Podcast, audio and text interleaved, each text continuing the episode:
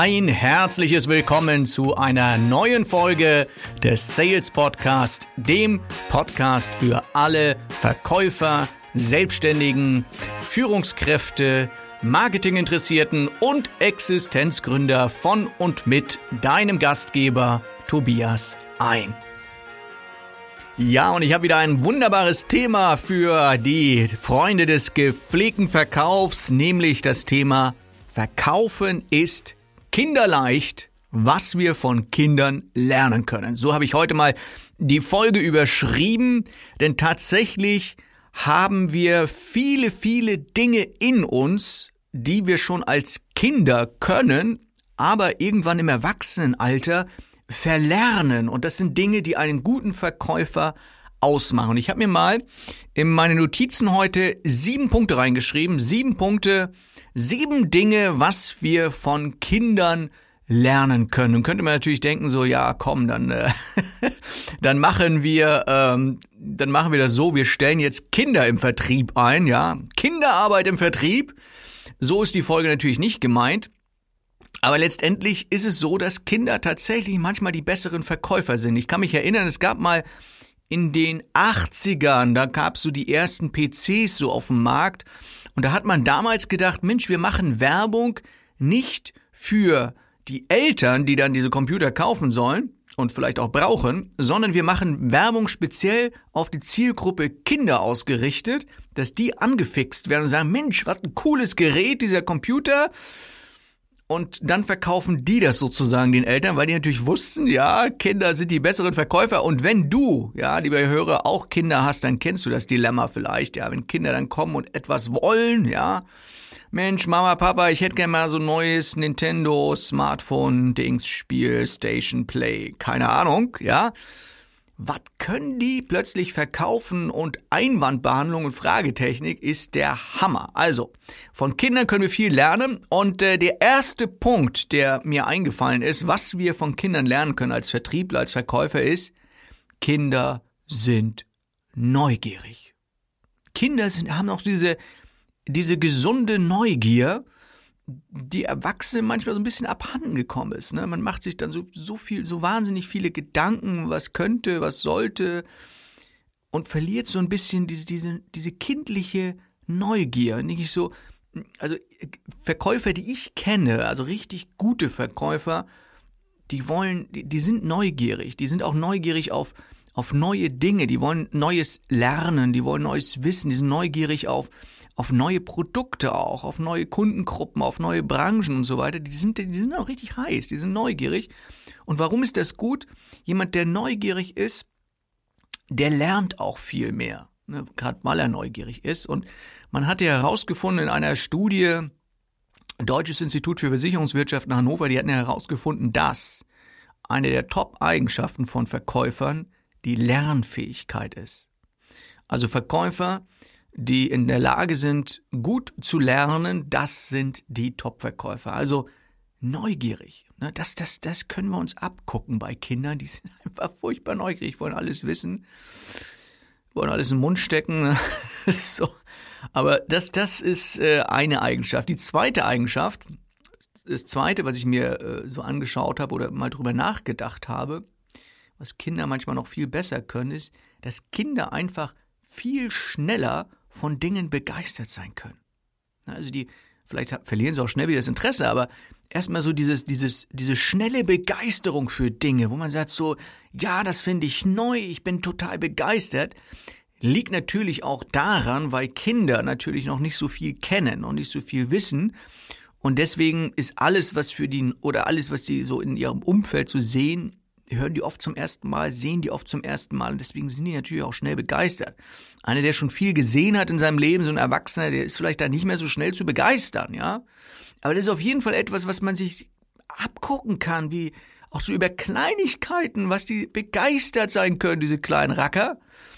Und dann denke ich manchmal so Verkäufer, so miese Peter manchmal, die sich für nichts mehr so begeistern, also auch nicht begeistern können manchmal die Verkäufer für Erfolge, die sie dann haben, so als so Erfolge mit Kunden und so weiter. Und da, das, das sind Kinder ganz anders. Also die können sich richtig, richtig begeistern. Die können natürlich auch schnell sauer sein, ja. Aber das kann man sich abgucken. Ich denke auch so, Mensch, äh, wie, wie wäre das, wenn wir Verkäufer hätten, die begeistert sind? Ja, du legst ein neues Produkt vor und sagst, ja, super, habe ich Bock drauf. Ja, oder die haben einen neuen Kunden, oh, klasse, neue Kunden, neue Freunde. Ja, ich rufe sofort an. Und äh, das ist bei Kindern auf jeden Fall noch da, dass sie sich schnell für Dinge begeistern können und auch vieles einfach mal ausprobieren und sagen, yo, mache ich gegen so ein alter Verkäufer, dann steht er so, ja, kenne ich schon, haben wir schon mal gemacht und so, ne? Und da ist dann so eine Liturgie vielleicht irgendwie da. Das ist auf jeden Fall etwas, was wir von Kindern lernen können. Noch eine weitere Sache. Kinder sind in vielerlei Hinsicht doch sehr mutig.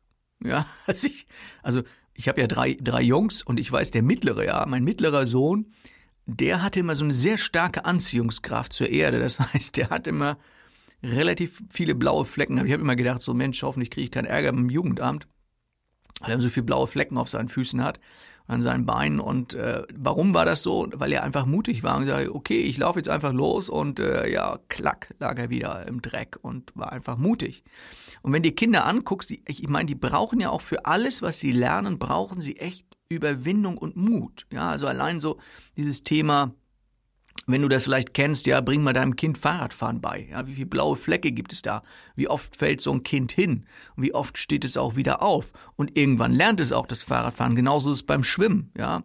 Gluckert auch mal weg, ist mal frustriert, kommt nicht voran, schafft zwei Züge, dann wieder nicht. Also, das ist schon ein ordentlicher Kampf, den so ein Kind da machen muss.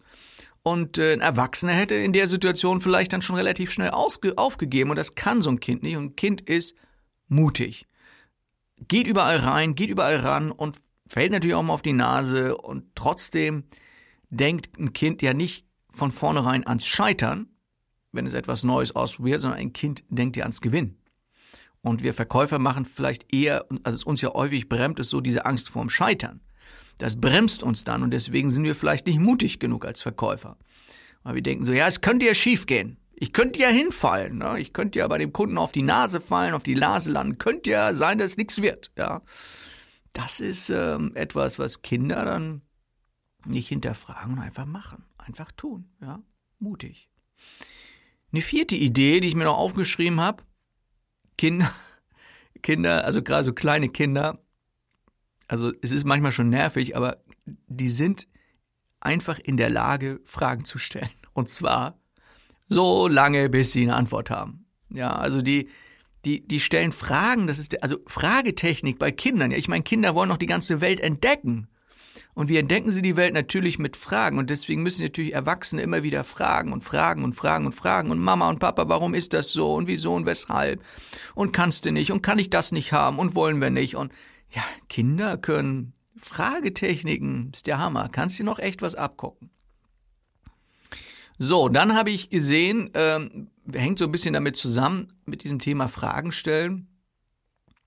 Das ist der nächste, der fünfte Punkt, der mir aufgefallen ist, wenn man sich mal Kinder anschaut, was können wir von ihnen lernen als Vertriebler? Die lassen sich nicht abwimmeln.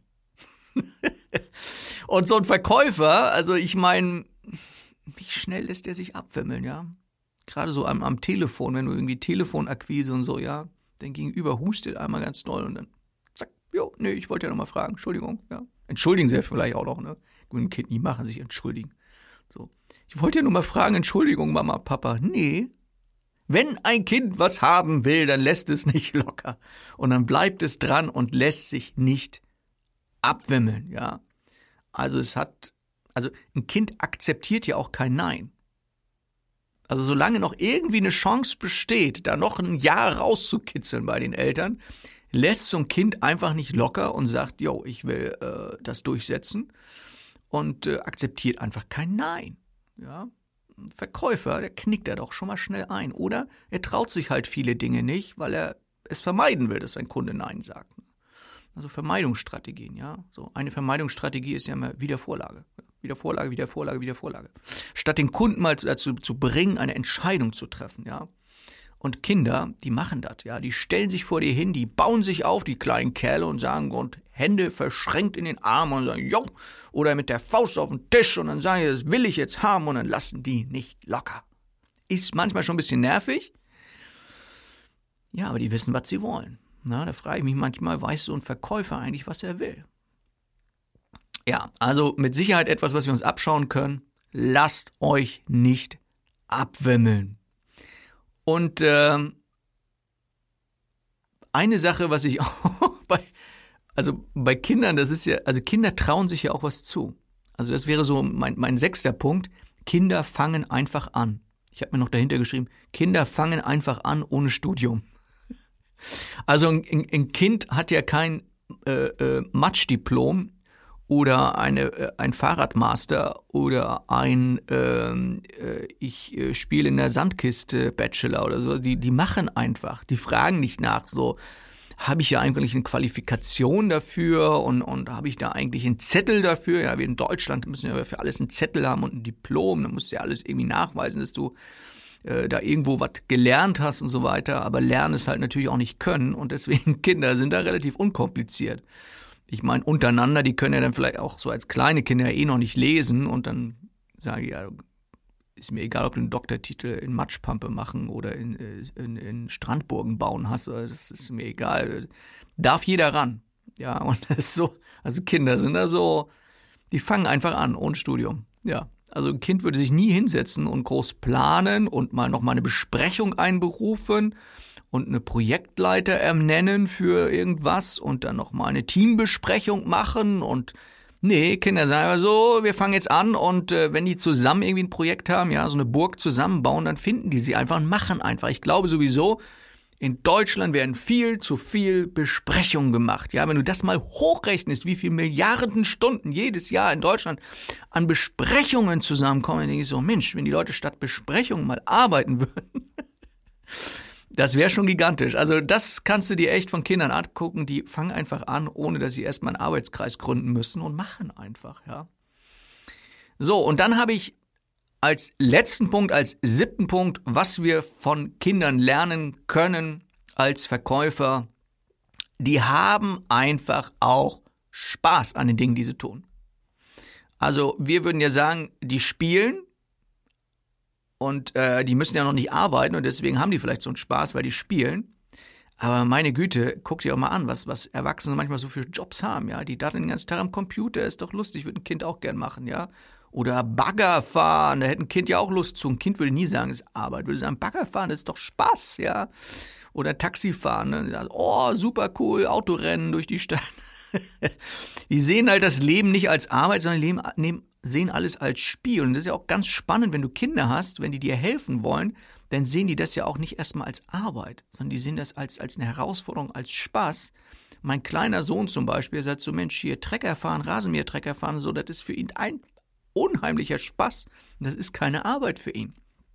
Und das könnten wir uns als Verkäufer bestimmt von Kindern abgucken, dass wir mit so ein bisschen mehr Leichtigkeit, mit so ein bisschen mehr Spieltrieb, mit so ein bisschen mehr Spaß an die ganze Sache rangehen und äh, dann haben wir auch bessere Ergebnisse.